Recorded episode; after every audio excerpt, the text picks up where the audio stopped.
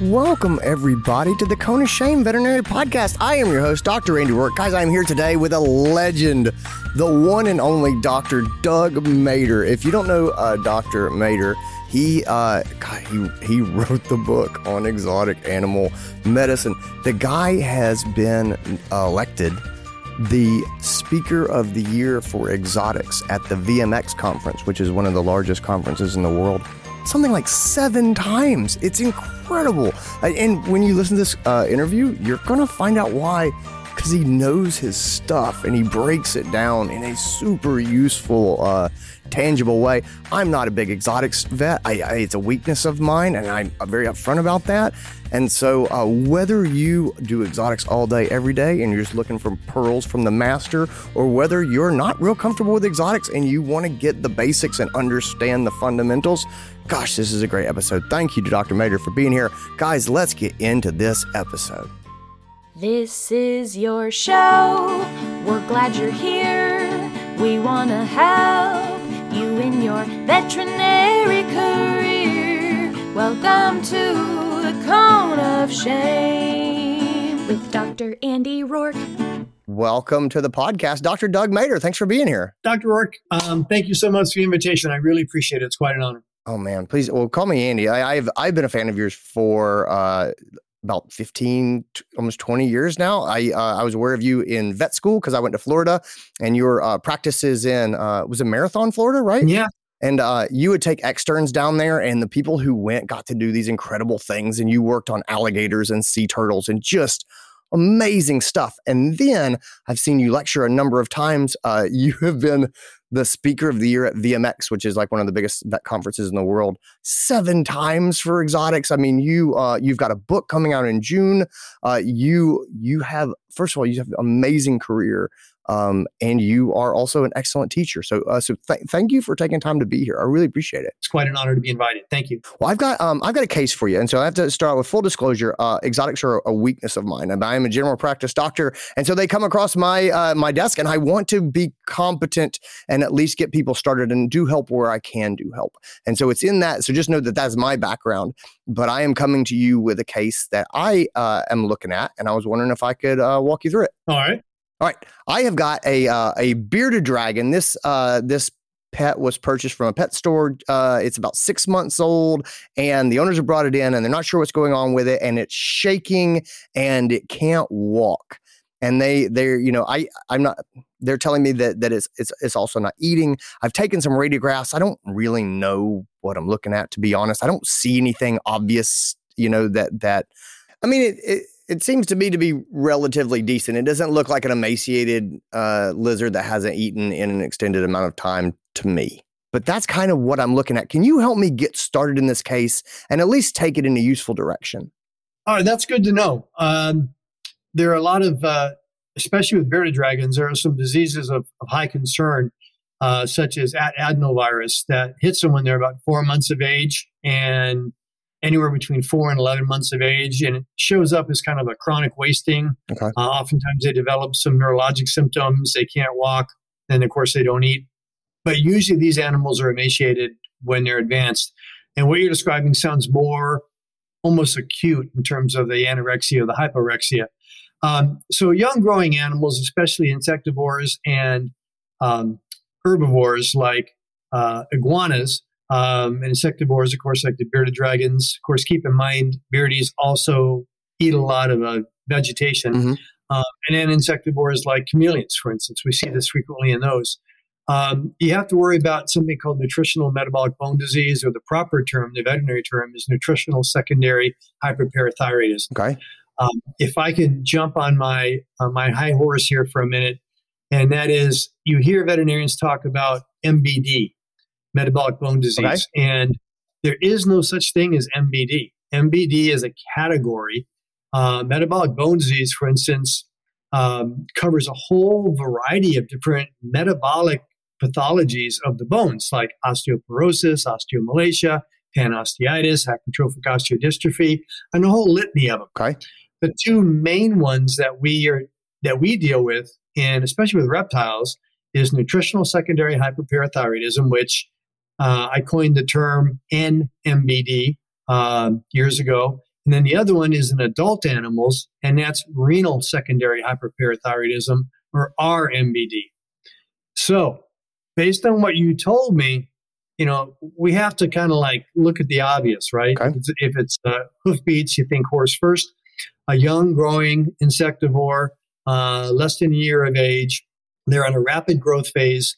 Um, they're they're having difficulty ambulating. Um, they're not eating well. Uh, we have to assume, and uh, you're you're in South Carolina, right? Correct.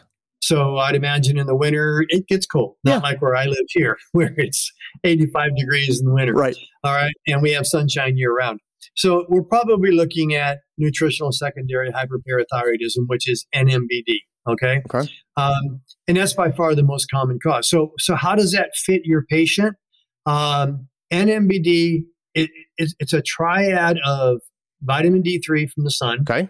um, calcium in the diet, and temperature. Um, one of the big things that that a lot of people tend to neglect is temperature. And I'm going to use the iguana as an example um, because we, have wild iguanas in my yard where I live on on the island, and you will not uncommonly see them out basking. Okay. And it can be 95 degrees outside, and if you go and catch that animal and you take a core body temperature, just take a thermometer, a dog and cat thermometer, and, and slide it in the cloaca carefully, the body temperature is going to be 105. Okay. So everybody assumes well, these are cold-blooded animals, so the body temperature is going to be the same as the ambient temperature, and it never is. So if they have proper husbandry, if their cages are set up right with with focal heat spots and and warming areas, I hate to use the term hot rock, Yeah. Because those are dangerous. But if you have a, like a heating area, so they have a thermal uh, gradient in their cage, they via temperature regulation, just behavior, they will thermoregulate. And typically their body temperature is much higher than the ambient temperature of the air. So getting back to that, the iguana's ambient normal temperature range is 88 to 104 degrees. Okay. So you live in South Carolina, they have a pet iguana, they have a pet bearded dragon, they let it run around the house. Okay, well, what's the temperature in your house? Well, you know, Right. room temperature. yeah. We have the heater on. It's you know 68 degrees. Yeah. The 88 degrees is the low end for the iguana. And guess what, Andy? Right. That that vitamin D pathway. Reptiles need vitamin D3. Okay. Mhm. And if you remember your your physiochemistry, there's that whole cycle where sunshine hits the skin, it changes ergocalciferol and the cholecalciferol. Mhm. It, it goes to the, the liver where it becomes hydrocholecalciferol, and then it goes to the kidney where it becomes dihydrocholecalciferol. And those reactions, they're enzymatic reactions and they have a temperature peak. Okay. The, the temperature at which it gets the second hydroxylation is 88 degrees. Okay. So if you're keeping that iguana or you're keeping that bearded dragon in your house at 72 degrees or 68 degrees or wherever you set your thermometer, Right. even if you give them proper lighting, even if you give them proper calcium in the diet, they're too cold Right. and they can't metabolize the vitamin D. If they can't metabolize the vitamin D to the active form of D3, they're not going to absorb the calcium from the GI tract. Yeah.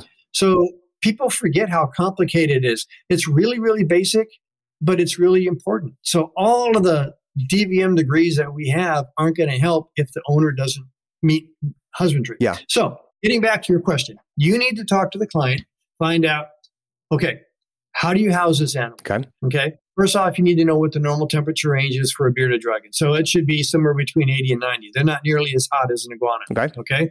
So if they're keeping it in their house and it's not 80 degrees, it's not going to grow properly because it can't process. Right. All right. What are you feeding it? Oh, we're feeding it crickets. Okay. That's not their natural diet. In the wild, these guys are heavy herbivores. They eat a lot of vegetables. Okay. Um, they do eat some crickets, and you'll find a lot of pet stores will just sell crickets.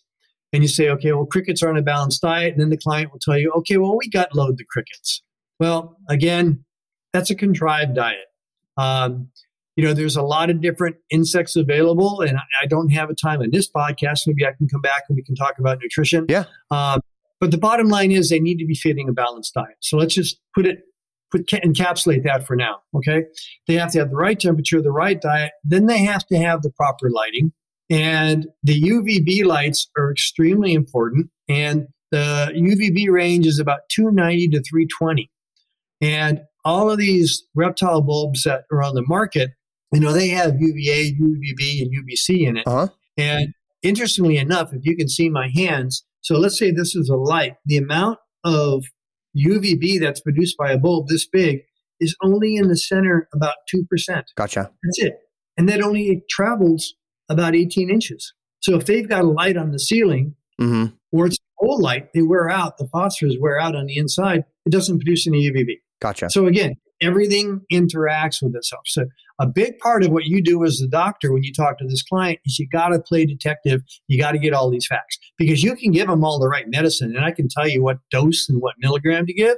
But if they don't do their homework, everything you do is not going to work. Right. And then they get upset with you as the vet because I spent all this money and it's still not getting better. Well, you know, you did everything right, but it's a teamwork. Okay. So x-rays. Okay. Sometimes it's hard to tell. You take an x-ray and some of these reptiles, especially like the bearded dragons, is they've got all those spikes and thorns Yeah. and you know everything. It's hard to see what's on the inside. It really is. Okay. So if you if you can't tell, don't feel bad because a lot of us can't tell. Especially in young growing animals, they don't have fully calcified bones anyway Right. because they're still young and growing. But then if you add in on top of that an animal that's got nutritional and metabolic bone disease, the bones are softer and they're not as radiodense. So it's hard to assess. Okay. Gotcha. So things like pathological spinal fractures, which may be why it's not walking, you may not see it um, just because it's it's really hard to see. Yeah. So don't feel bad about that. So um, I'm glad you took the radiographs because oftentimes if they got really good bones, that's important. But oftentimes it's kind of iffy, so it can be a challenge. Um, other things that you can do, you know, I hear about veterinarians. Well, let's take some blood and do an ionized calcium. Okay, you can do that. Uh, I'm a pet owner too, and I'm actually a retired veterinarian now. So when my pets get sick, I got to go to the doctor, and I do look at the cost. Mhm. All right. So, uh, you know, do we need to run an ionized calcium? That's an expensive test. Or do we say, young, growing herbivore in South Carolina that's housed inappropriately? Come on. Yeah. if you hear the hoofbeats, it's going to be nutritional metabolic bone disease. We can run an ionized calcium so that we can go, ooh, I'm a good exotic vet because I ran an ionized calcium. You don't need to do that. Yeah. Respect your client's wallet. They'll respect you for that too. Okay. It's not going to change how you're going to treat this. Yeah, that, guess that was my question is is am Yeah. I getting information there that's going to change how I treat it? No, not at all. Okay. You're going to go, oh, it's slow. it's slow. I'm so Okay. brilliant. Okay, Gotcha. come on. Um, yeah, you can do it. There's, you know, if you got the, you know, the titanium American Express card, and the client says do everything, do it. Do you need to do it? No, Gotcha. I wouldn't do Okay. it. Okay, so blood work, you know, usually you can run CBC chem. And that's nice. I don't think you need to. Okay. Okay. Again, look at what's in front of you. Use your experience or rely on, on what you've learned from other people. Um, if you suspect this animal is ill, that's different. Like if you think he might be septic, you know, let's run a blood work. Let's look at the leukocyte morphology. Um, let's go and get a PCV, make sure that he's not anemic. Um, yeah, I mean, blood's nice backup. And I do like to do blood work. I think it's important. Can you still treat this animal without it? Yes. If the client is financially restricted, yeah, you can treat it without it. Hey guys, I got to jump in here real quick with just a couple of quick updates. First, uh, I got to give some love to Banfield the Pet Hospital. Guys, they've been uh, making possible transcripts for this podcast uh, for a while. They're doing it for the whole year. Uh, it is something that uh, that I really want to have happen, and it's something they stepped up in the name of uh, increasing accessibility and inclusion uh, in our profession and providing information so that everybody can have access to it. So, anyway, it was a wonderful thing that they did not have to do, that they said was their mission, and then they followed through and really made this thing possible. So, anyway, uh, spread the word uh, for anyone who would take advantage of uh, transcripts of the episodes. We are so happy to offer them. You can find them at drandyroark.com. Uh, there's links in the show notes below down to that. Guys, let's see what else have we got going on. We have got over on the Uncharted Veterinary Podcast, you're a podcast listener, you might be interested in the other podcast that I host with my friend uh, Stephanie Goss.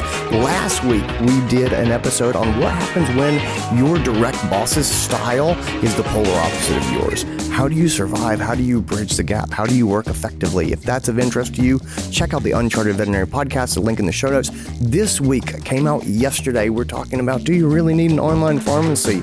And uh, and how do you make it worth your while? So anyway, guys, those are some episodes over at Uncharted Veterinary Podcast. Take a listen, see if they're for you. With that, let's get back into this episode. All right, so where are we going to go with this? Number one, and this is where your technicians are really important. Okay. And make sure your technicians are well versed with this. And and and you said you're you're not 100% comfortable with exotics. Well, when you start getting into exotics, it's a good idea to get a good technician that's got a good background in it, understands the biology and the husbandry, pay them really well, Yep. and they are going to save you a ton of money and make you a ton of money. Okay. And the clients are going to love it because they're a source of information. Um, they're great support for veterinarians. We, we all need really good technicians. Agree. So you get the technician in there to talk to them and educate them, and then you can go off and see your next client. So they're going to discuss the husbandry, and we already talked about that. You know, temperature, uh, diet, um, and light. Those are extremely important. Okay, what can we do medically? If the animal has pathological fractures, which oftentimes they do because they have soft bones Right. because of the calcium deficiencies, analgesics. You know, we tend to forget that animals hurt. So if we see an animal that, let's say, has a broken limb, and that's not uncommon, or even a, broken back, and I'm gonna I'm gonna circle back to that in a second. Okay. But you know, analgesics and you know, NSAIDs. There's nothing wrong with giving NSAIDs. I like ketofen personally. Um, I know a lot of people use meloxicam. I don't know that you need to jump into the opioids, but I, I certainly use a lot of NSAIDs in these guys. Um, supplements, uh, make sure they get calories. There's a lot of good commercial uh, herbivore and, um, and insectivore diets on the market. Uh, I don't need to mention names, but we all know who the big players are, and they're excellent. They're great diets. Vitamin D3 supplements. Um, there are some very good commercial reptile vitamin supplements, but when you get them, make sure you get one that has D3 in it. Okay. Um, you also want to give an oral calcium supplement, and there are multiple different types. And the best ones are the liquid ones. Unfortunately, they stopped making them. So they pretty much all come as a, a tablet now, which you can have compounded through any of the compounding pharmacies into a liquid. Okay. And the only reason I say that is because A, they're easier to give. You can flavor them like a banana or something like that. And B, the liquid forms tend to be more bioavailable. Okay. For instance, calcium gluconate, if you give it in the liquid form, is about 60% bioavailable, whereas calcium gluconate is only around 10 to 20% bioavailable. Okay. So give a good calcium supplement that the owner can give. If, if they try and give the calcium supplement and the, the, the patient fights it, we both know the owner's not going to give it. Yep. Okay, so analgesics if needed, calcium supplements, uh, absolute necessary, vitamin D3 supplement, absolutely necessary. Um, if the animal has some pathology, let's say it's got a, a long bone fracture like a femur or a humerus, um, put a splint on it. Um, you know, a wiggling bone is very painful. And these splints shouldn't be big and bulky. A simple paper tape splint around the humerus or the femur or the distal limb really makes that animal comfortable by immobilizing the fracture. And it can take them six to eight weeks or more to heal. Okay. And one of the other things that works really well too is you take them out of the cage or get a smaller cage and limit their mobility. In other words, you don't want that bearded dragon feeling better uh, and then crawl up a rock and then slip and fall down and re-injure itself. Yeah. So limit their mobility. Oftentimes they'll put them in a smaller terrarium until they're healed. Now, I just want to bring up the, the chronic case. And you're going to have some of these where you have got the gold star client that does everything Dr. Andy tells them to do. I mean, they, they worship you and everything you say, they write it down, they go home and they do it, and that animal's still not getting better. Right.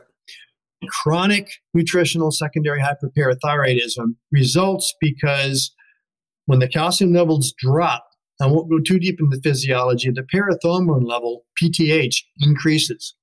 And that's an emergency response by the body to make sure that there's enough circulating calcium in the bod in the blood. Because you need that for nerve conduction things like heartbeat which is kind of important. And so the body will sacrifice the calcium in the bone mobilize it so that it's circulating and ionized to keep the nerves moving the brain functioning the heart functioning and things like that. Well what happens is parathyroid hormone is extremely powerful and the only thing that can turn it off is uh, elevated calcium levels or elevated calcitonin levels. Okay. Cal- calcitonin will shut off the parathyroid. I mean, completely cut off parathyroid production from the brain. Okay. So in human medicine, they use something called salmon calcitonin, and Miacalcin is a trade name. And in these chronic, chronic cases where you do everything right, the client does everything right, but the animals are still, they're just, their bones are staying like Gumby. They're not getting better. You need to break the parathyroid hormone uh, influence. And salmon calcitonin does two things. Number one, it's a, a, a powerful bone analgesic. It's used a lot in women with osteoporosis that get uh, lordosis and spinal fractures, and they're in intense pain. Salmon calcitonin takes that pain away. And number two, and this is the biggie, is that salmon calcitonin is a PTH antagonist. Okay. And so you can give all the vitamin D, all the supplements of calcium you want, and that PTH is still being produced because the body thinks it's in crisis until you give the salmon calcitonin, and then all of a sudden it shuts off, just like that. I mean, literally, you will see a difference in a week or two. Wow. The only downside of it is it's very expensive because it's a human drug. But if you get those chronic cases where the client wants to do everything, salmon calcitonin is going to be the savior. And the doses are in Carpenter's book, and it's you can find it in my book. It's everywhere. But anyway, that's that's the last therapeutic I'd recommend. Right. All right, let's let's just talk about a couple other things. Did you have a question? No, I, I was going to ask. So, so generally, you know, um, we talked about you know if you've got a long bone fracture, you know, six to eight weeks uh, in, in healing, and we talk about these chronic cases. How, how long should I I like to set realistic expectations for for the pet owners as well. So when are when are they going to start to to notice uh, improvement in the symptoms in their uh, in their bearded dragon? So for example, if we can uh, correct the, the, the temperature problems, and I'm, I'm making sure that we're controlling pain, that we're we're getting good calories, we've got some some D3 supplementation, some some uh, calcium supplementation. We're, we're doing all the things. Um, how quickly do do we expect for pet owners to see significant improvement? I, I just I don't want them to I don't want them to have wildly out of whack expectations. I, you know, I'm, I'm, glad you asked it. I was going to get to it, but I'm glad you brought it up because I'm sure others are thinking the same thing. Remember, these are reptiles. They do everything slow. Right. And, you know, where you might treat a dog or a cat or a bird and you'll see some improvement in a couple, three days, it's not going to happen that fast in a reptile. You got to give it at least four weeks. Okay. I tell clients four weeks and you're going to start seeing a turnaround. So don't get frustrated a week and a half, two weeks down the road and think nothing's working. It probably is. You're just not seeing it. So please trust me, follow the instructions, and in a month, we're going to be doing a happy dance. Yeah. Okay. Full healing, depending on how bad it is, depending on, on how advanced it is when you catch it, three, maybe six months. But most of these animals come back completely back to normal. Some of them will have some deformities. They may have some angular limb deformities from their long bones. Sometimes they get that bowing in the jaw. Mm-hmm. They call it rubber jaw. It's the, the term that came from primate medicine years ago. But they're fine. You know, they have a kind of a quirky look to them, but they're still great pets and they're fully functional. Um, excuse me. I do want to mention a couple other sure. things too. And that is one of the knee jerk responses that a lot of veterinarians give. And this goes back in the literature, back literally to the 70s. And you know how it is when something's in the literature that's correct, it's really hard to get people to buy into it. You put something in the literature that's wrong, everybody they believes it. it and it's like wildfire. So back in the 70s, it was published that when these animals come in, you put them on injectable calcium because it increases their calcium quicker. Yeah. Absolutely, positively not. Think back when you were a kid and you fell off the bike and broke your arm. Did the doctor give you injectable right. calcium? Right. No. no. No. No. They sent you home on a quality diet of cast and some good vitamins, you know, and you get better. Same thing. You don't use injectable calcium unless you have a, a you know a, a, pregnant bitch in tetany, uh, a cow with milk fever, or if the bearded dragon comes in and it is in fact in tetany, where the whole thing is twitching like this, you might want to put them on a very controlled dose, like seven units per kilogram per hour of, of calcium until the tetany resolves, and then you switch to oral. Injectable calcium is life emergency life saving only. It is not for treating broken bones or chronic osteomalacia. Uh, so I want to make sure that's important because people still do it. Um, the other thing too is, you know, don't throw Baytril at them. They come in and they're not eating. Uh, oh, let's put let's put them on Baytril just in case. No, antibiotic stewardship. We don't want to be just throwing antibiotics out there, okay? Unless you can see that this animal has some evident infection, okay? Don't just give them antibiotics. They don't need it. This animal is a, this is a husbandry issue. It's a supplement issue. Um, so just kind of wrap this up, you know, again, most of these cases in the signalment that you presented are going to be nutritional. They're going to be husbandry. Um, 90% of the homework is going to be the owners mm-hmm. following your instructions and correcting the problems on their end. You're just kind of helping them along, and they will do really well. Okay. Um, even some of these lizards that come in with pathological spinal fractures, reptiles are neat. That's why they've been around for so many millions of years. They have spinal ganglia. You can take a lizard's back and cut it right in half, and the spinal ganglia allow them to walk. Their front feet do this, the back feet may do this. In other words, the back feet and the front feet don't talk to each other, but they still manage to get around. Yeah. And they, because of the spinal ganglia where they're located, they can still defecate and urinate. So just because it has a broken back, don't say, oh, this animal's going to have to be euthanized. If the owner wants to keep trying, man, as a veterinarian, we owe it to them to hold their hand and get them through this because a lot of these reptiles will get through it. Yeah. And you just have to be patient. And that's what a lot of people, they don't have the experience enough to know that, hey, let's hang in there for three, four months. This animal will probably turn around. So I kind of want to end with that on a happy Yeah. note. The majority of these animals will do well if you identify and correct the problems. Yeah, that's that's amazing. Thank you so much for that. I, let me ask you. I have one more quick question. When we talk about about pain control, and I, I thought that was really just a, a great point of things that people may not may not think about that are truly important. If we're going to see, you know, slow resolution of symptoms, you know, we're looking at four weeks, things like that. How long do you manage pain control? Is that also sort of a four week uh, process? Things like that. Walk, walk me walk me through some analgesia during this process because I don't want to Yeah. I don't want to overdo it, but I also don't want to underserve them. You know, that, that's a super good question because know, anything you give an animal, there's a potential side effect. Right. And long term use of NSAIDs, you worry about liver disease, kidney disease, potential GI ulcers. Um, that's a good question. And that's where I think you, as the eyes on the ground, um, when an animal starts looking more BAR, hmm and the owner is going to be able to tell that because they see that animal every day. Um, and you'll check it on rechecks. Um, and then I usually say eating. You know, when they start eating again, oftentimes they're feeling good enough that they can stop the analgesics. But clearly, if they start eating, you stop the analgesics and eating stops, you may want to put them back on it. But I oftentimes use appetite as one of my my gold standards. Yeah, that's a great question. Thank you. No, I appreciate it. So, uh, Doug, where can people find you online? Well, you know, I, I have a website. It's dougmader.com. Um, I also have a public Facebook page. It's uh, Douglas Mader on Facebook. Um, and from there, you can reach out if you have questions. You can email me, and I'm pretty good about getting back to people. Um, so feel free to reach out if you need some help. And you know what, I just Andy, I just want to say thanks again for having me on. I think we have one of the greatest professions in the world. Um, I hear a lot of people say, I would never do this again. And I'll tell you what, I've been doing it for nearly four decades. I would do it all over again starting tomorrow. I love it. I love what we do. That human animal bond is so special. And anything we can do to keep that thing going and, and your podcast and helping educate veterinarians, technicians, and then the pet owners is the way we do this. So thank you. Oh, thank you, my friend. And that is our episode, guys. That's that's what I got for you. I hope you enjoyed it. I hope you got a lot out of it. I got a lot out of it. I I don't remember the last time I took as many notes as I took on this uh, episode. I anyway. Thanks again to Dr. Mader for being here. Uh, what um man, that guy is incredible. Anyway, that's enough of me fanboying over uh, Doug Mader. You guys take care of yourself. Have a wonderful week, and I'll talk to you later.